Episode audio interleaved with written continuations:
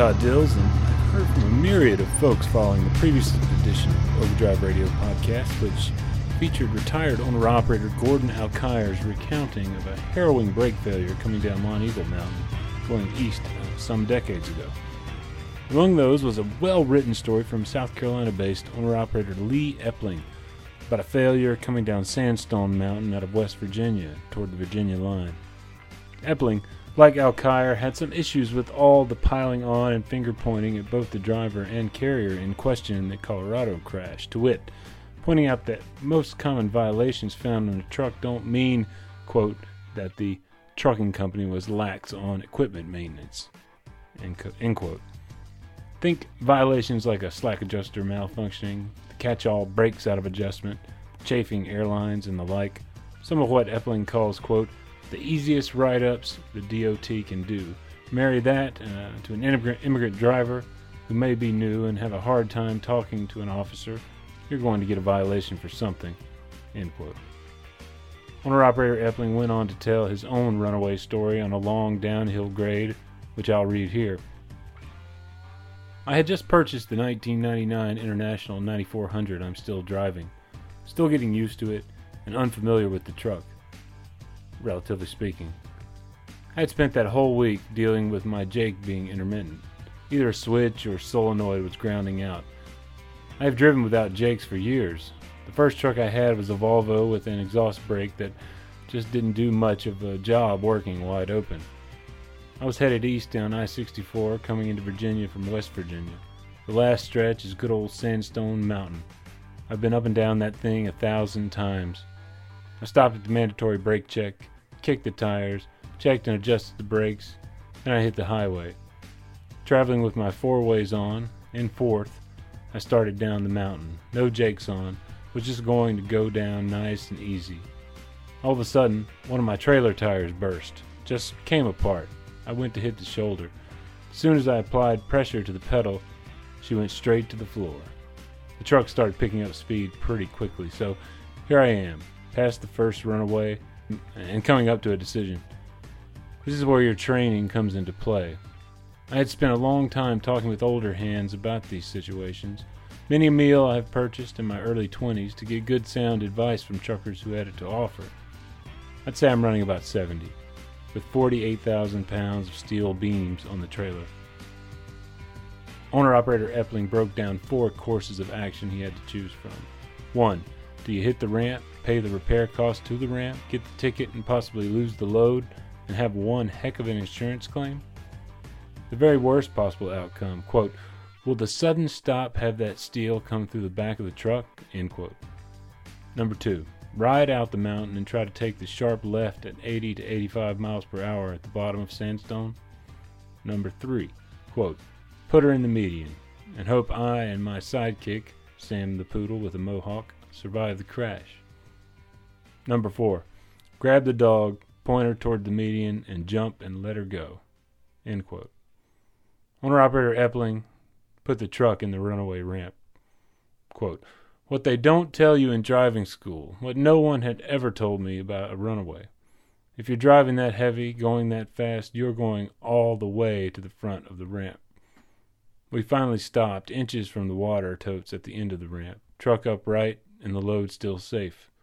I was shaking so violently from the adrenaline coursing through my veins that I couldn't get out of that truck fast enough. Brakes were smoking so bad I thought the truck was going to catch fire. My dog was about as scared as I was. We went for a walk. For quite a while. Here's the funny thing. No one showed up. No state troopers, no fire trucks, no ambulance, and no tow truck. I bet I was at the top of that ramp a good hour. After I calmed down and the brakes cooled, I started digging into the cause. That way, maybe I could dig out the tires and the axles and back out of there. The trailer tandems were on the asphalt used by the tow trucks to pull you out. Only the truck was in the soft sand. The trailer I was pulling had one of the first auto tire inflation systems that they came out with. It worked great by keeping the proper air in the tires, but that's what caused my brakes to fail. There's a one-way valve in the system that, when functioning properly, keeps the air in the system if you lose a tire or have a quick loss leak. That safety valve failed. I was able to bypass the valve and use the little redneck engineering to pinch off the leaking airline. I used my dunnage and my wrench bar to dig out the tires. Slowly now, backing down the runaway, I got out of the ramp and onto the shoulder just past it. As I was fixing my coloring book, as if I wrote it in a script, a state trooper stops in front of my truck and gets out, walks up to the window and tells me, "If you're taking your thirty-minute break, try to move it a little more forward. That runaway ramp is there for a purpose. Where you're parked, it's not a good idea, young man." He walked back and left. Yes, sir, he was right. It saved my life. Epling ended his note on this, though, Uh, the thought that he doesn't pre- prejudge drivers in such situations before the facts are out, though he can place blame on regulators and the industry as a whole for failure to properly train and certify. As he says, quote, "Pilots have our requirements while being trained on equipment. I, for one, agree we should as well." A few things to think about there. The remainder of this podcast uh, will feature the following talk with Ohio-based B L Reaver Transport owner-operator and O O I D A board member Monte Wiederhold. I was interested in following up on our talk two years back ahead of the E L D mandate about what to expect when it came to truckload rates as a result of the mandate. Wiederhold, as you may recall from feature reporting at the time, was considerably skeptical of long-term rate increases, particularly when it comes to spot market freight. Today, as of the April monthly averages in truck stop dot com's rates ticker for flatbed, dry van, and reefer, all segments are up when compared to April of twenty seventeen by around ten percent, but that gain is easily accounted for in a corresponding rise in diesel costs that, more or less by my quick back-of-the-envelope calculation, wipe out the spot gain since then on average. Compared to April twenty eighteen, the pain for owner-ops relying on spot market freight is uh, much easier to see. Rates overall are down thirty or forty cents per mile in all segments. Wiederhold, when we spoke this Monday morning, May thirteenth, if you're catching us later in the week, was awaiting some work done on his Western Star. But having a radiator replaced in it, um, and uh, yeah. so it's kind of one of them things. I I knew I was going to need one, uh, and I, but I was able to get through winter with it. You know, it wasn't leaking or nothing, but the fins were getting bad in it. Uh, the uh, okay. you know, a lot of the bugs and all that kind of stuff kind of eat the kind of eat the fins out of them. So. It's a two thousand Western Star, but I've actually got a, uh, yeah, yeah, it's got a ninety-nine engine. It's an exempt truck and stuff, and uh, it's a good old truck, mechanical. The, the you know the cabs on Western Stars are metal, so I'm kind of always fighting the corrosion problem and stuff with it. So, I asked him for his own thoughts about the Colorado crash. First off, a good, a good fun, good friend of mine from Texas. Uh, Danny Snouts told me, he said, first off, he said, it, it, most of these stories will start off with, I wasn't there, or we weren't there. So, yeah. you know, when you when you operate from that, which is which is kind of saying, well, let's let's kind of try to look at things objectively and, and look at how, you know, all the facts and not just try to immediately go, oh, yeah, well, he, he you know, he knew he was going down a mountain, or he, you know, should have done this or should have done that. Like I said, we weren't there, but Um, you know, you look at the thing to where the guy was twenty-three years old. Um, he had a green card. He was here, you know, legally from Cuba, but working for a company that, that uh, it has come out, looks like that they were pretty lackadaisical on training, probably on some of their maintenance stuff. Um, right. and, and, you know, I know from personal experience, not everything in the SAFER file that's on your company is correct. I mean, I, I've had trucks tagged with a D O T inspection to my D O T number that weren't even my trucks, you know, and I was able to data queue them and get rid of them. So, you know, th- there's a lot of stuff out there. I mean, I, I mean, the, the company was out of Texas. I don't know if this is the first guy. This guy was ever on a mountain with a, you know, and lumber loads, Todd, are always forty-eight thousand pounds. I mean, they, they try to get every, every ounce they can get on there. So, um, I mean, the, the the fact that this has always been a problem with me, and I've actually talked with Todd Spencer about this before, and, and Todd said, you know, this thing about, you know, drivers understanding English and being able to read road signs and stuff, it's up to the individual states because the states actually issue the license. Now, who's to say that there couldn't be some federal oversight? And I would I would think maybe, you know, it always takes some huge crash like something, some big, something big to happen, you know, to where something will be will be done maybe, um, and and this is not about being anti-immigrant or whatever, but this is about making the highways safe and stuff. And so, um, you know, how do you give a test in Spanish? And and I think I think Arizona, New Mexico is one of these states that Todd had told me about that, that they've been doing this for a long time, you know, um, as to whatever best way they could get the guy issued a license. So, um, I don't know, you know, I, I I feel bad for this guy. I mean, I'm sure at the end of the day, he, that was the last thing on his mind that morning was, I, I want to get up, run out of control, and kill four people and injure, what was it, twenty-three or something, or twenty-six? Um, you know, so, yeah, uh, I mean, he, he passed two or three of those runaway ramps, or four. I, I, I've heard anywhere from two and as many as four. I don't know. Um, but, um, you know, it, you know, twenty-three years old. So what was the guy driving? Maybe two years. I mean, you got to be at least twenty-one, right? So if you say, yeah, the guy started driving at twenty-one, um, you know, I look back on my on my career, and I I rode with my dad for about a year, year and a half, and I mean, he had I had learned how to drive prior to that, but you know, this trucking thing, you don't learn it all in six months or a year or two years. I mean, uh, and my dad told me, he said, from the day you get in it till you get out, you should learn something every day. He said it may be something small, but he said the best thing, the best way to learn a lot of times is to watch what other people do and how they screw up, and that way you'll know what not to do. So, right.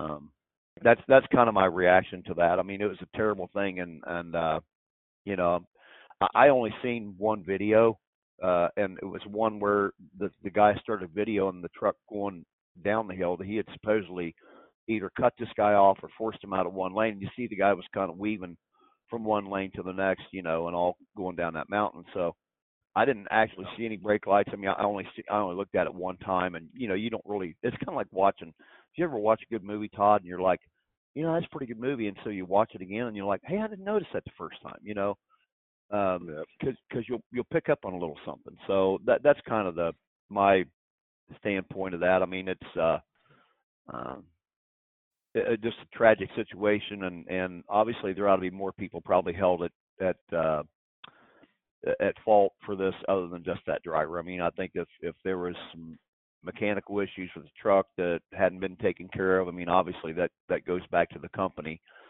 Um, I mean, it, it should, but uh, you know, in this in the if you have a guy that's out on the highway and he doesn't tell you something's wrong with the truck, how does the company know to get it fixed? So there's there's kind of a You know, you don't know if that's an out for the company. They're, well, hey, we didn't know, you know, so.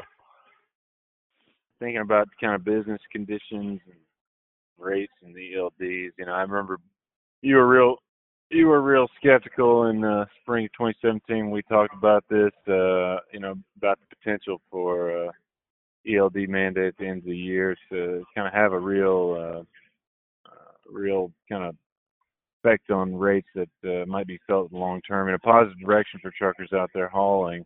But you, you know, you were among. I mean, there were others too that were were saying this as well. But you were you were one that said, you know, it, it's uh, it's probably likely to uh, rise a little bit. But just uh, as with everything uh, of this uh, of level of impact and importance. Um, uh, a regulatory change we're talking about here, E L D mandate, um, it's likely to adjust uh, back to normal eventually, and probably uh, quicker than a lot of people think.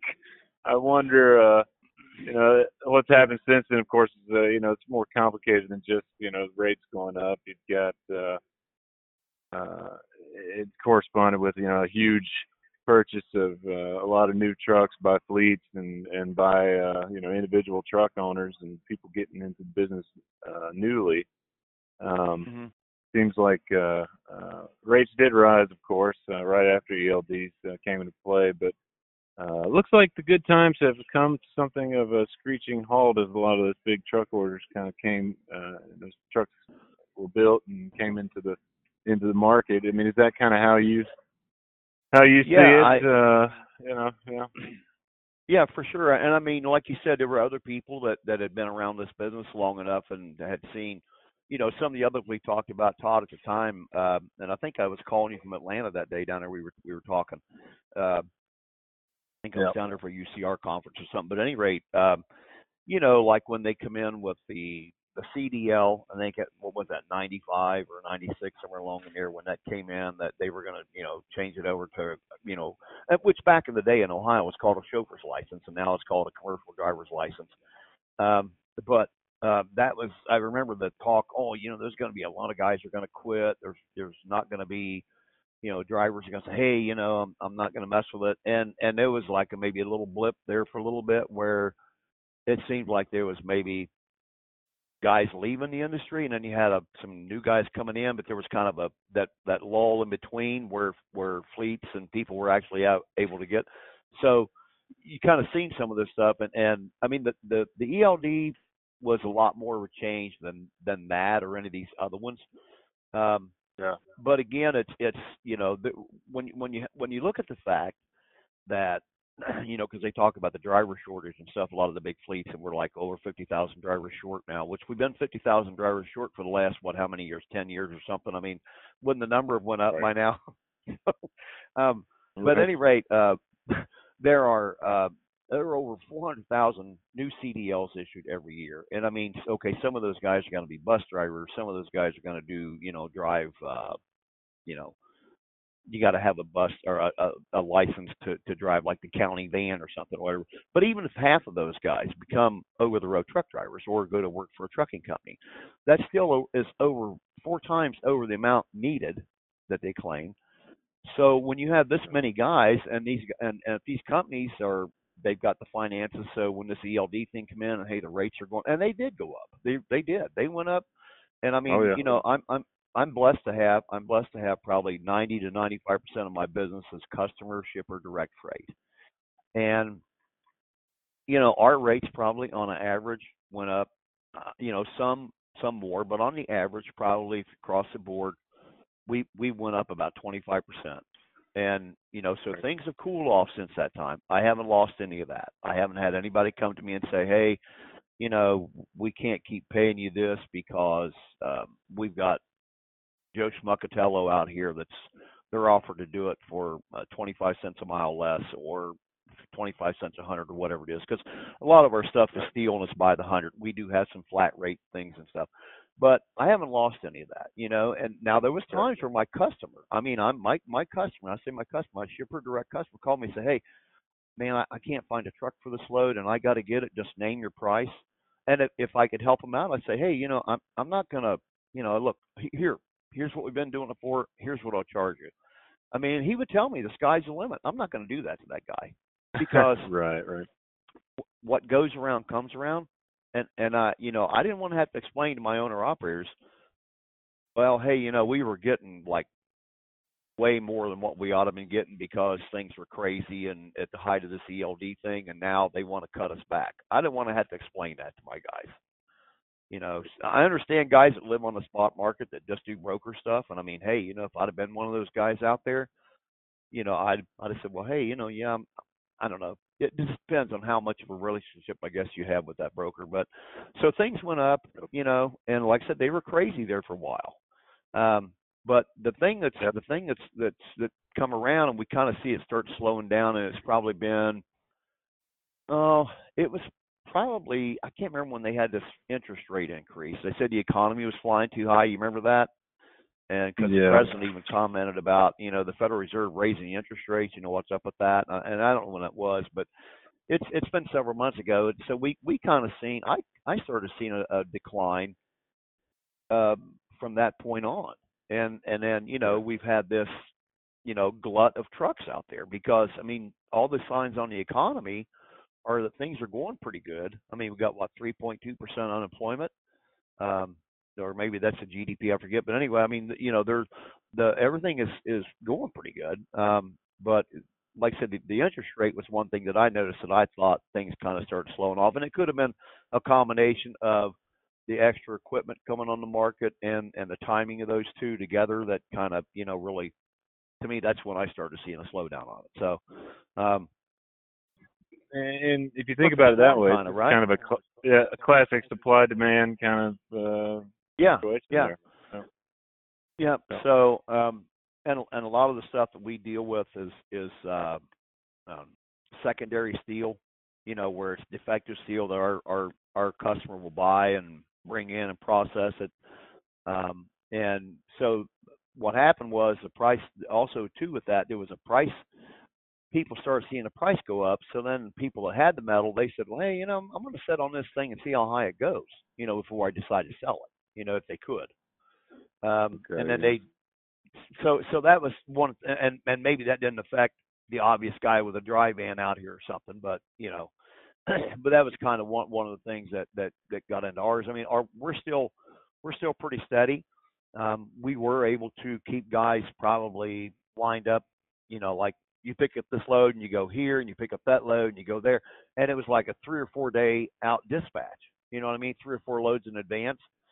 Whereas now we still have, we might be able to get the guy one to two days out. And, but now we've had some to where, you know, we'd always know like what our orders was, like on a Friday, we know what we're going to pick up on a Monday. Whereas now it, it's, it's Monday morning. Well, I won't know until Monday morning, you know? Wow. So um, it, it's, and it's, it's uh, the orders are there. It's just the people are, or they're price shopping on they're price shopping on materials, what's going on with us. So, Uh, and I, I, I'm talking about the actual steel itself. I don't mean like our trucking. They know what our rates and stuff are already, but they're they're shopping on the people that are, the people that they're selling to, selling them steel to, are yeah. you know they're out there price shopping and you know or waiting until they just say yeah we got the order, but I don't know if we want to ship it right today or not. It might be you know instead of Friday for sure, maybe it's Monday. You know so. Um, Is this uh, this foreign-made steel or, or American-made? A little bit of both could be the tariff effects in there, maybe. Well, I, I don't know. If I know the tariff, like on a lot of the the, the mills, the big mills and stuff. I heard that that A K uh, Steel raised their price, or one of them, um, that they had announced some price increases. That I don't know if it just coincided or if it was, uh, you know, because I mean they have related to that. They yeah. have. Yeah, you know, everybody everybody looks at their costs and stuff, you know, and they see what where their like their labor costs, their fuel cost, whatever, and they decide, well, we're you know by May the first we got to have a price increase, you know. So then, if the tariff took effect at that same time, was it the tariff or was it already planned? So, um, but I mean, the the secondary market, the steel could come from anywhere, but I mean, it's it's yeah. always usually picked up in the States here someplace that we pick it up.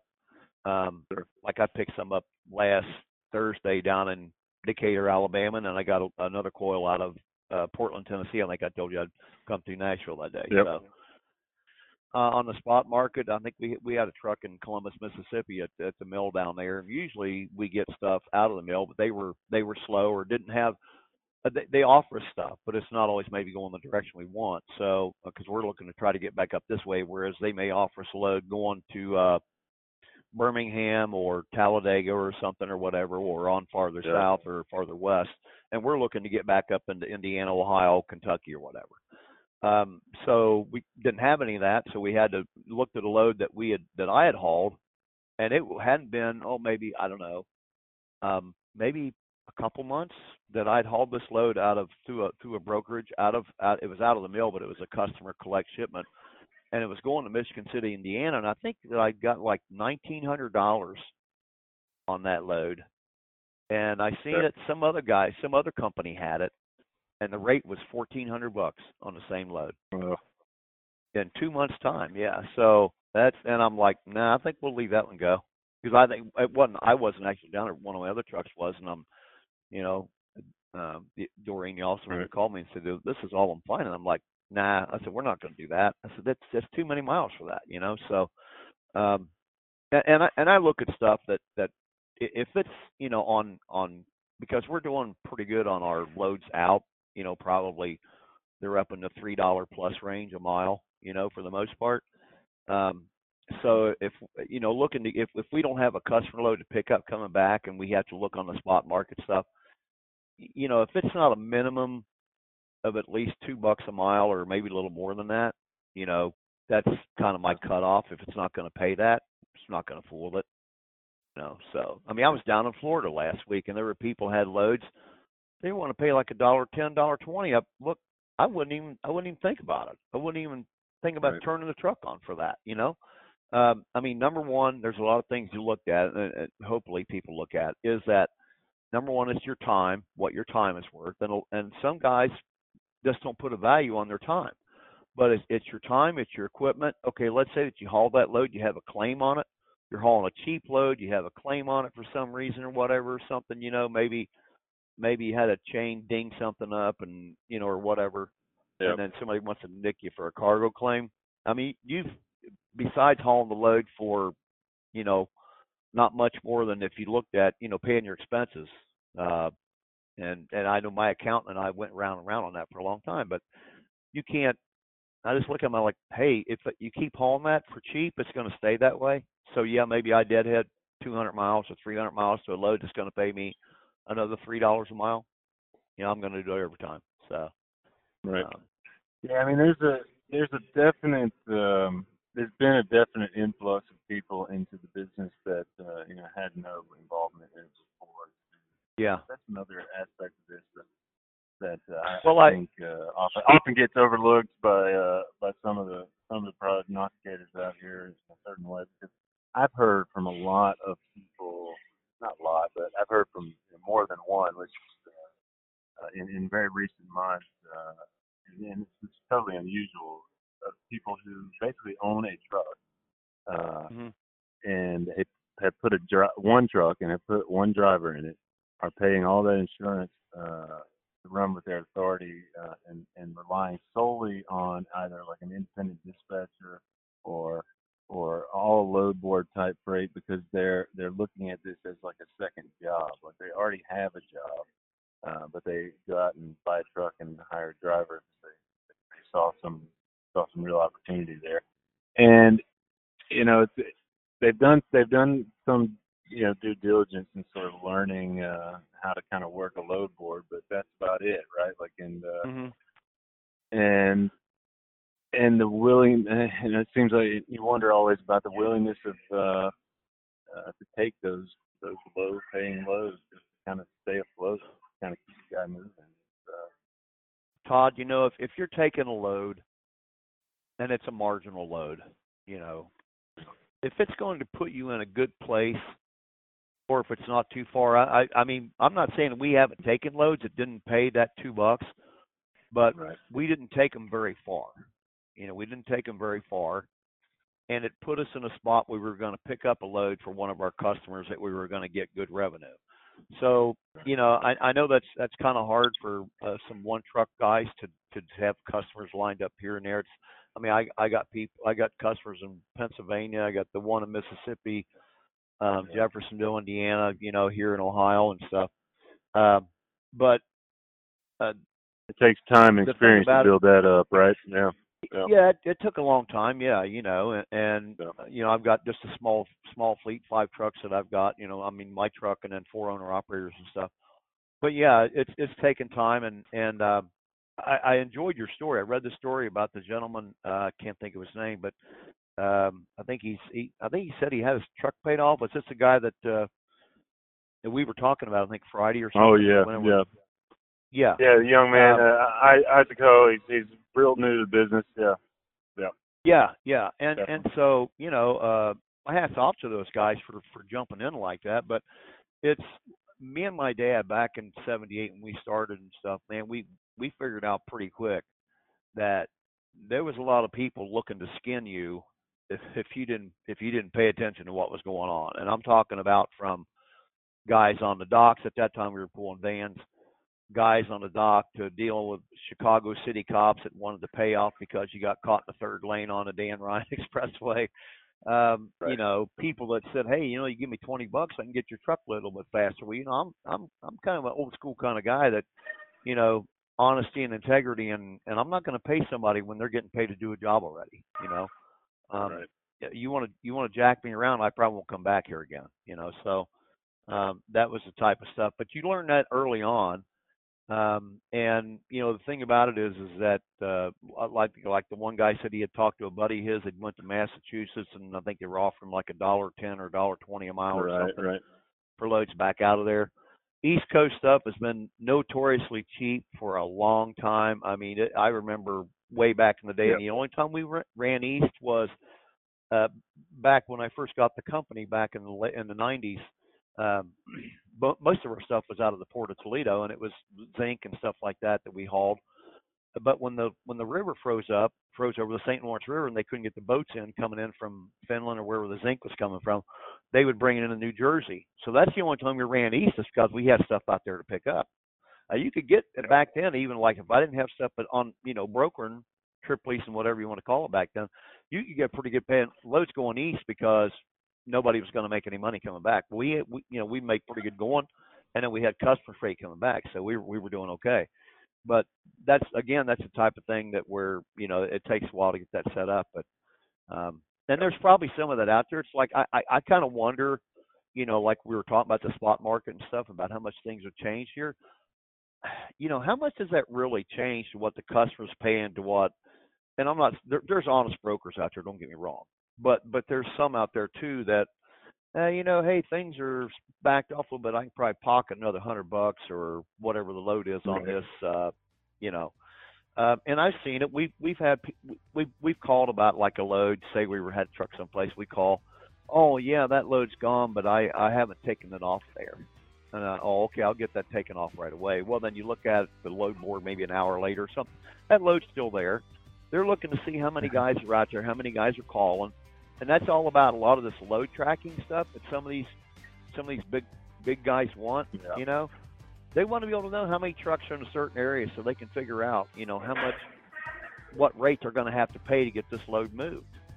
So yeah. um, it's it's it's not always as, as uh, what's the word, uh, innocent as it looks. So, you know, I mean, it might sound good, you know, yeah, hey, you know, that's great because, you know, I'm going to know, um, like they'll say, well, I'm going to know your truck is going to be there and I can set you up with another load, you know. So uh, yeah. That's not always the case on that. Yeah, it may be more of like a, uh, uh, a, hey, it, it, a, it, a way it, to just a way to get another window on, uh, on, uh, yeah, it, it it's, it's all about, you know, the capacity. Like, Yeah, it, it, I, I mean, marketing might be the wrong wrong word, but it's it's all about yeah. you know, these guys um, utilizing what they think is an available pool of equipment out there, you know. Um, so that's uh, I, I think I think that's I think that's a lot of it. I, I mean, I think it's probably more so than, than some of the other stuff that they that they want to try to tell you. So. Big thanks to Monte Wiederhold for his thoughts on the current market there and the fast-changing technologies therein. A bit of, bit of a, a bit of something of an alternate take uh, on tracking technologies and the assist that uh, access to them may well be able to give more and more among brokerages when it comes to negotiation and pricing, in his view. As more tracking providers, uh, among them some E L D and load board providers, integrate freight match type services with those tracking techs, expect more data exchange systems and types of data exchanged to evaluate trade-offs around. Key question always, is the money coming back to me worth the exchange? Look for more on this on the topic of data in the June issue of the magazine, and more from owner-operator Wiederhold in the next edition of Overdrive Radio for an update on O O I D A's highway bill priorities and some other thoughts on the follow-on effects, or not so much when it comes to bedrock safety improvements of the E L D mandate. Till next time, stay pro out there.